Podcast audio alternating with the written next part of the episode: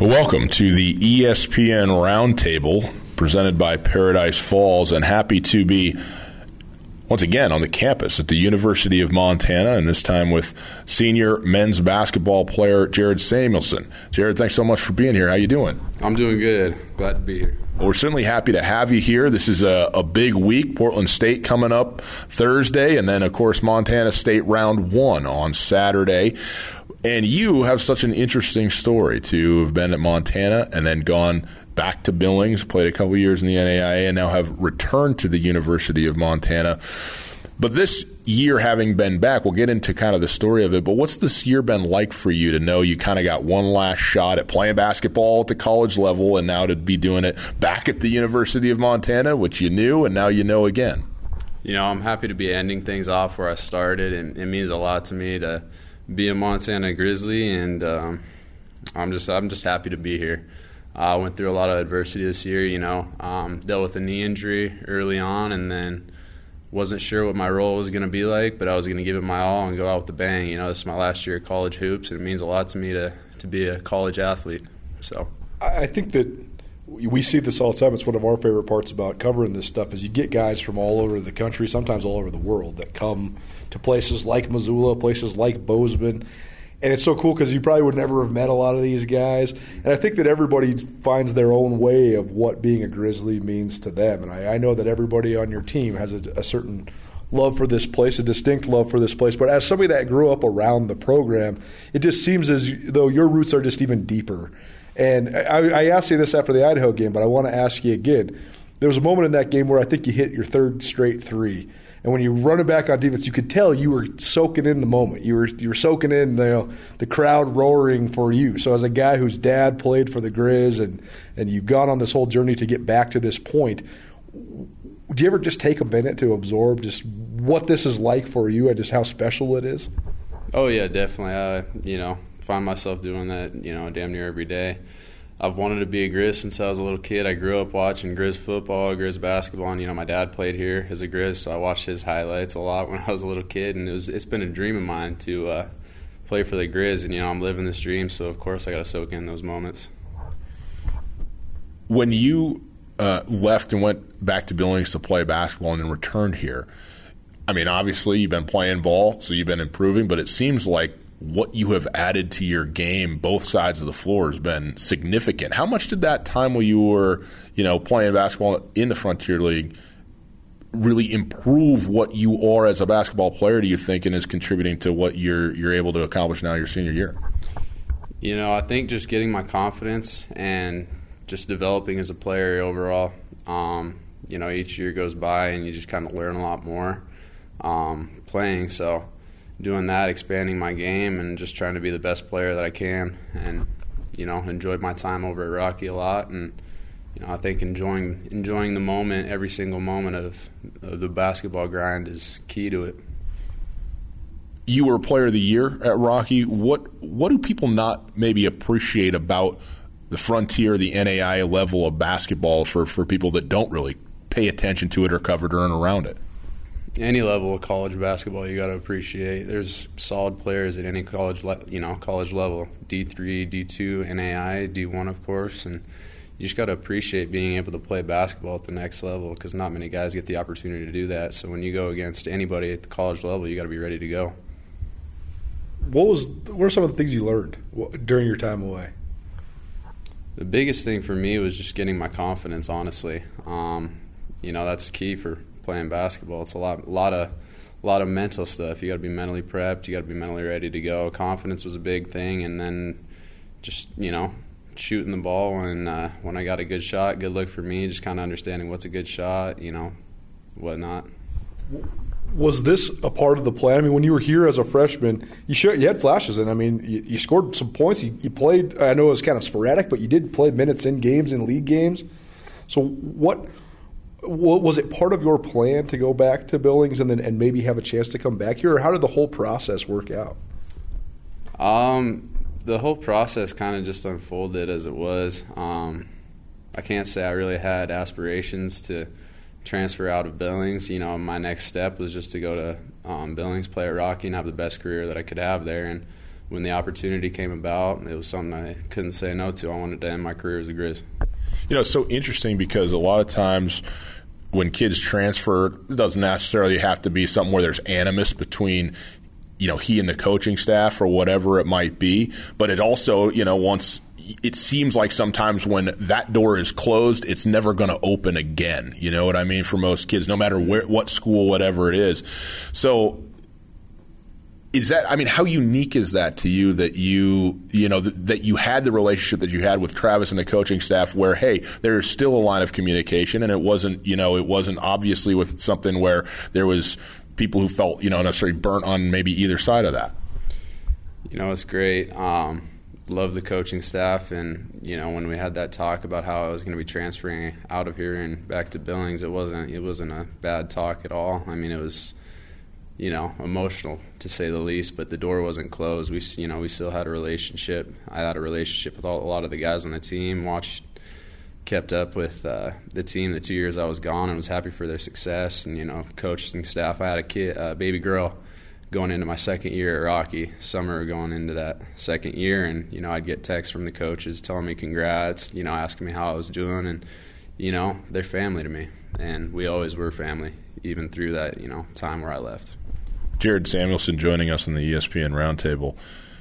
You're the only person uh, that has played for Travis DeCuire, gone away for a little while and came and come back. This is Travis DeCuire. He's done an unbelievable job. It's still his first head coaching job at the D one level. Have you seen a change in him at all from the first time you were here and how he's a coach, or maybe how he's, you know, relating to players or whatever, to returning now this senior season? I don't know if I necessarily see a difference. He's always been a great coach and a great person, you know, great, great family member, I'd consider him.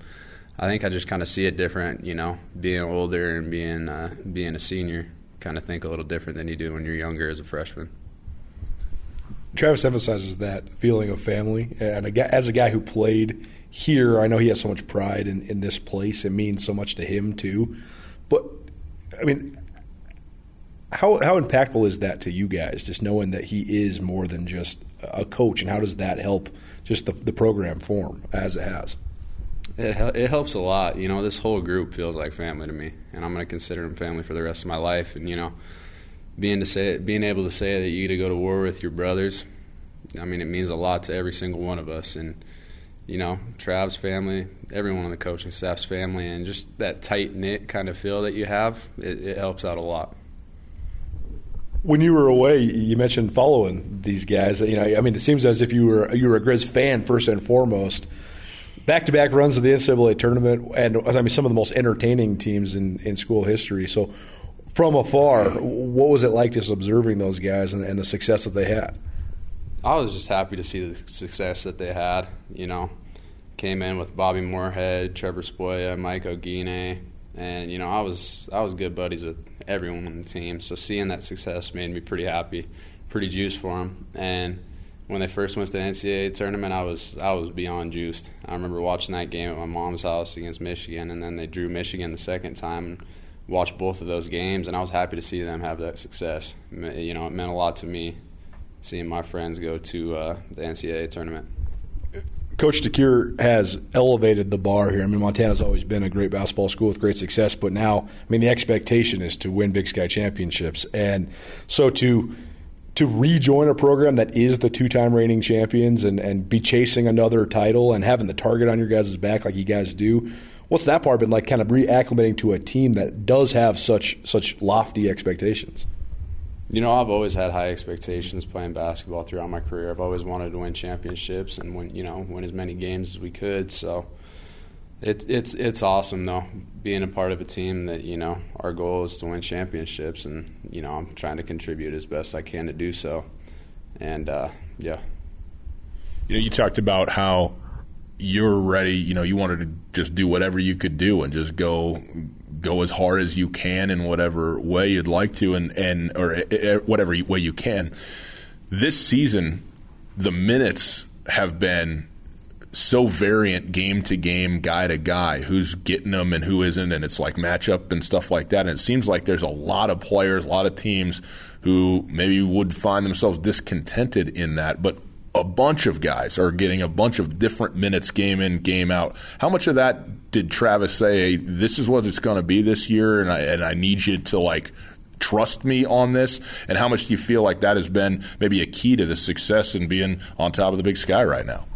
I think the biggest thing is everyone's happy for one another. You know, when guys aren't getting the minutes that they want, they're happy for their teammates and their success, and that's kind of been the environment that uh, Trav and, you know, the staff and the whole team has created, and it's helped out, you know, a ton. We're not getting down worried about our own minutes. We're worried about, you know, who's playing good, and, hey, you know, keep bringing them up. When you were growing up, who who are some of your favorite Grizz players? I'd have to say Will Cherry for sure was my favorite Grizz player. I remember watching the Weber State game, and I think it was Anthony Johnson who went off that second half. That was a fun game. You know, I liked watching Matthias Ward too. I liked his game a lot, and yeah.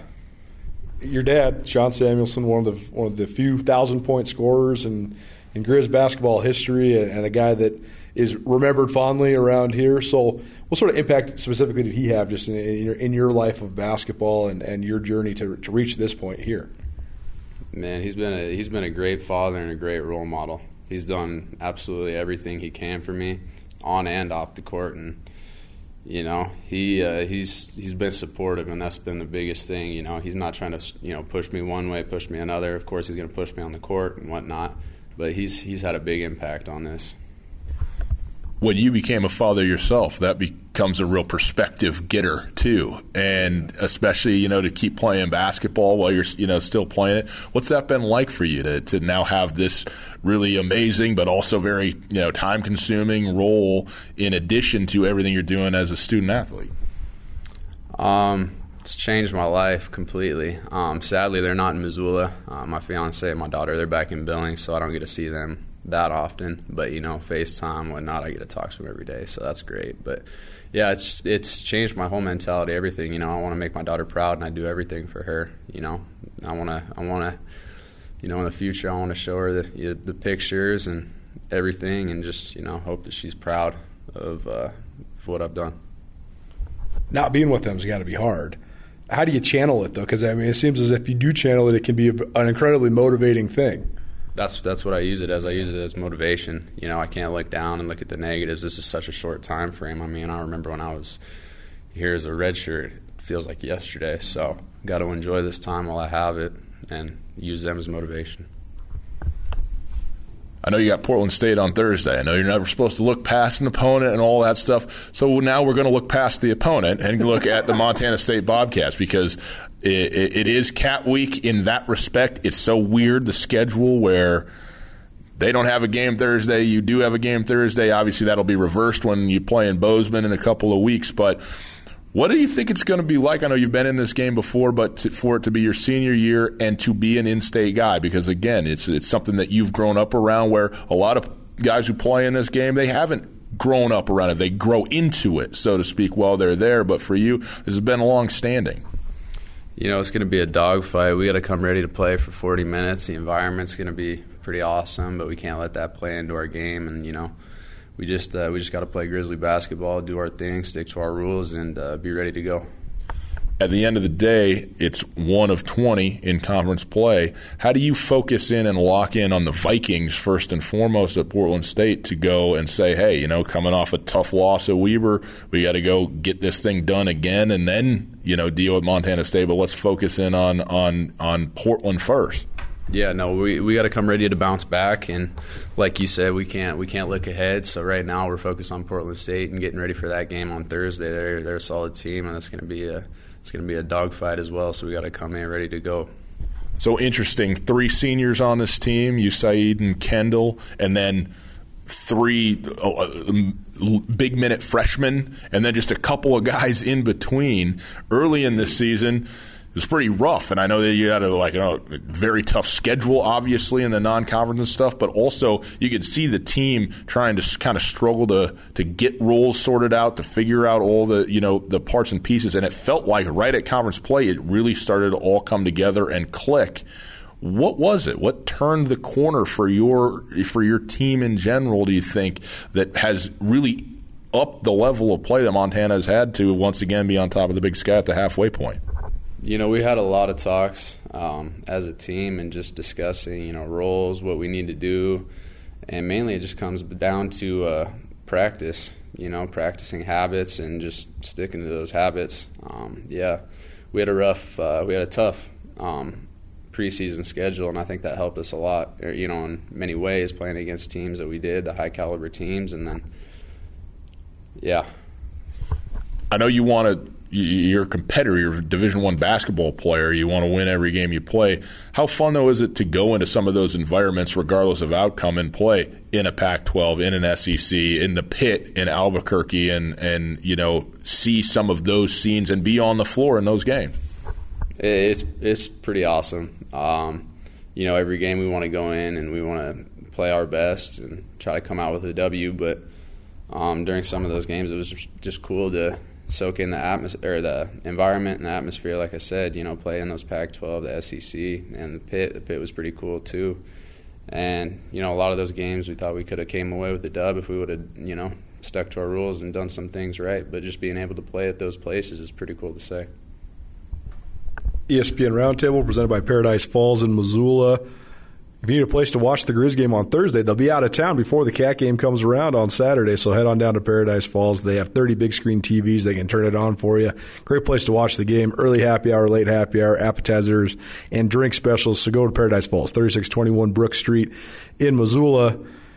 Jared, the fact that Portland State is on Thursday, there's so much hype around the Cat Grizz game, and sometimes the hype can be a distraction. Travis has done, Travis DeCuire has done such a good job of managing that sort of thing and not letting the hype be a distraction. But is there a certain element of the fact that you have to prepare for a road game on Thursday that makes it so that you can't really even think about the, the Bobcat game until until Friday and Saturday? Yeah, I mean, right now we've just been focusing on the Portland State game. We can't look ahead, like I said earlier. Um, got to take it one game at a time. Can't look ahead, you know. And uh, that's just how we that's just how we got to do it. You know, the overall mentality right now has been focusing on Portland State, which is our next game. So once the Cat game comes, that's when we're going to focus on that. Who's the funniest guy on the Montana men's basketball team? Uh, I'll say me, but if you guys are if you guys are asking for someone else, then I don't know. That's tough. I gotta say I gotta say probably Saeed. Now, what's funny about Saeed, because we've talked to Saeed a bunch of times, and he, first of all, completes a sentence in record time. I mean, he his his capital letter to his period is no more than two seconds, and it doesn't matter how many words are in that thing. I mean, he's blazing through it. So, but what's funny? Why is he funny? He's he's quick-witted, and some of the stuff that he thinks of, you you wouldn't it wouldn't even cross my mind. So he's just. He's a he's a hilarious guy. I gotta say, D J and Josh are pretty funny too, the two freshmen. But yeah, behind behind closed doors, he, he he's a funny dude. I know he uh, in the interviews says the sentences pretty quick, but yeah, yeah, I gotta go with Saeed probably. On a serious note, though, when, when Saeed came here, he, his his confidence was apparent right away, and his talent was apparent right away, and he's a guy that's had to fill probably a more diverse set of roles with this program as anybody on, on your guys' team. I mean, he went from having to kind of sacrifice and become the sixth man to then last year being the leading scorer amongst a group of stars. And then now he seems like he's the focal point, but also it seems like he's really emerged as a leader. I mean, when you guys are on the court, he's the guy that's calling you together. And, I mean, when you talk about D J, I mean, Derek Carter Hollinger, it seems like Saeed has specifically taken to mentoring him as well. What have you seen in Saeed just in terms of his leadership and the way that he's sort of grown up and grown into the role that he has now for your team? Yeah, he's taken on the leadership role really well. He's he's one of our team's best leaders by far. Um, you know, brings the guys together, you know, during moments where we need to come together, stick, you know, stick to one another, be close, and um, push through adversity. So he handles adversity really well and then knows how to pass that on to everyone else on the team and be a great leader. This coaching staff, uh, I know Zach is, you know, obviously new this year, but Jay and Chris have been with Travis for a little while, Chris Cobb, the whole way through. And especially Jay seems like maybe a counterbalance at times to the personality that Travis can be and, and the drive that he is. And he says he's already, he's already said on this show, so I'm not letting any cats out of the bag, that he, you know, likes to give Travis a hard time at times and stuff like that. But what the dynamic of this coaching staff as a group, because I think it's easy to focus in on, you know, the head guy sometimes, but w- what have they been able to do, do you think, a, a, as a group, both in terms of the basketball side but also the relatability accountability and the bringing the team along uh, in, in various ways? You know, the whole staff has played college basketball, so they're really relatable, and so they know a lot on the court and off the court. They've been in our shoes being a student athlete, so they're, yeah, really relatable. Like you said, with Flo, Flo's a funny guy, brings energy every single day, so that's that's awesome. It's great for the guys. And, you know, everybody, everybody, everybody on the coaching staff is tremendous family. Sort of parallel stories between you and Kendall Manuel. I know he started his career in the Pac twelve, but two guys that kind of had to leave before they could come home. And now here you are, two guys from Billings. It's been a minute since there's been two real deal contributors from the state of Montana that are playing, you know, together for the Grizz or the Cats. What's the experience been like for you? I mean, because you guys were probably sort of pseudo-rivals in high school and, and maybe even played with and against each other in clubs. So just navigating this basketball journey alongside him, what's that been like? You hated him, didn't you? You can uh, say uh, during, during the state championship game, our senior year, yeah, I, I could say I hated him that game. But no, Kendall's been my boy since high school. You know, we played uh, A A U basketball together. We've been, you know, good friends since, shoot, when we were little. And we've got family members that have known each other. So, you know, it's been it's been awesome to be able to play alongside Kendall. Um, he's my brother for life, always will be, and you know, on the court, being being on the court together is sur- it's a surreal feeling. Have you ever discussed the fact that he's Nelson Mandela's grandson by marriage, but like in the line of Nelson Mandela? Is that, this is stunning to me every single time I think about it. Is this something that, I mean, this is I would I would be relentlessly curious with him on this. Uh, no, I, I knew that, but we haven't really discussed that, no, as a team, and I know if I brought it up, it'd be the topic of discussion for a little while, safe to say. Well, there's your there's your homework assignment then, Jared. Okay, that's what I want. You mentioned the way that everybody's sort of evolved and started to embrace the the roles that maybe are the best for the team. But to me, you're, the three seniors are so interesting because we talked about Saeed and his emergence as a leader, and you know, your improvement as a player to then carve out a role and, and be a, a legitimate scoring threat and, and be a, such a good contributor in this league. And, and Kendall as well. I mean, he went from Pac twelve to then a guy that had to maybe sacrifice a little bit last year coming off the bench to now expected to be a guy that scores eighteen to twenty points a game for you guys. But as an athlete, what's it like when you when you realize this is the last ride and you're trying to embrace maybe what is your maximum potential? You just got to soak it in and grind as much as possible. It's crazy to say that I'm a fifth-year senior right. right now. I mean, time's flying already. We're about halfway through conference. So, yeah, you just got to soak it in and come ready to play every single day, you know, whether that be on the court, in the weight room, even in the classroom. You got to enjoy every single moment. It goes by way too quick. Last thing for you, Jared. Uh, the last half of this season, uh, conference season, and then obviously the tournament in Boise, what the Montana Grizzlies need to do to be at their best come the tournament in March? Take it game by game, game by game. You know, can't overlook any games and bring it every single uh, every single minute of each game. Sometimes we struggle to uh, start off well in the first half or the second half. We need to bring it for all forty minutes, and then just stay positive and together as a team. Thanks for being with us on the Roundtable. Thanks for having me.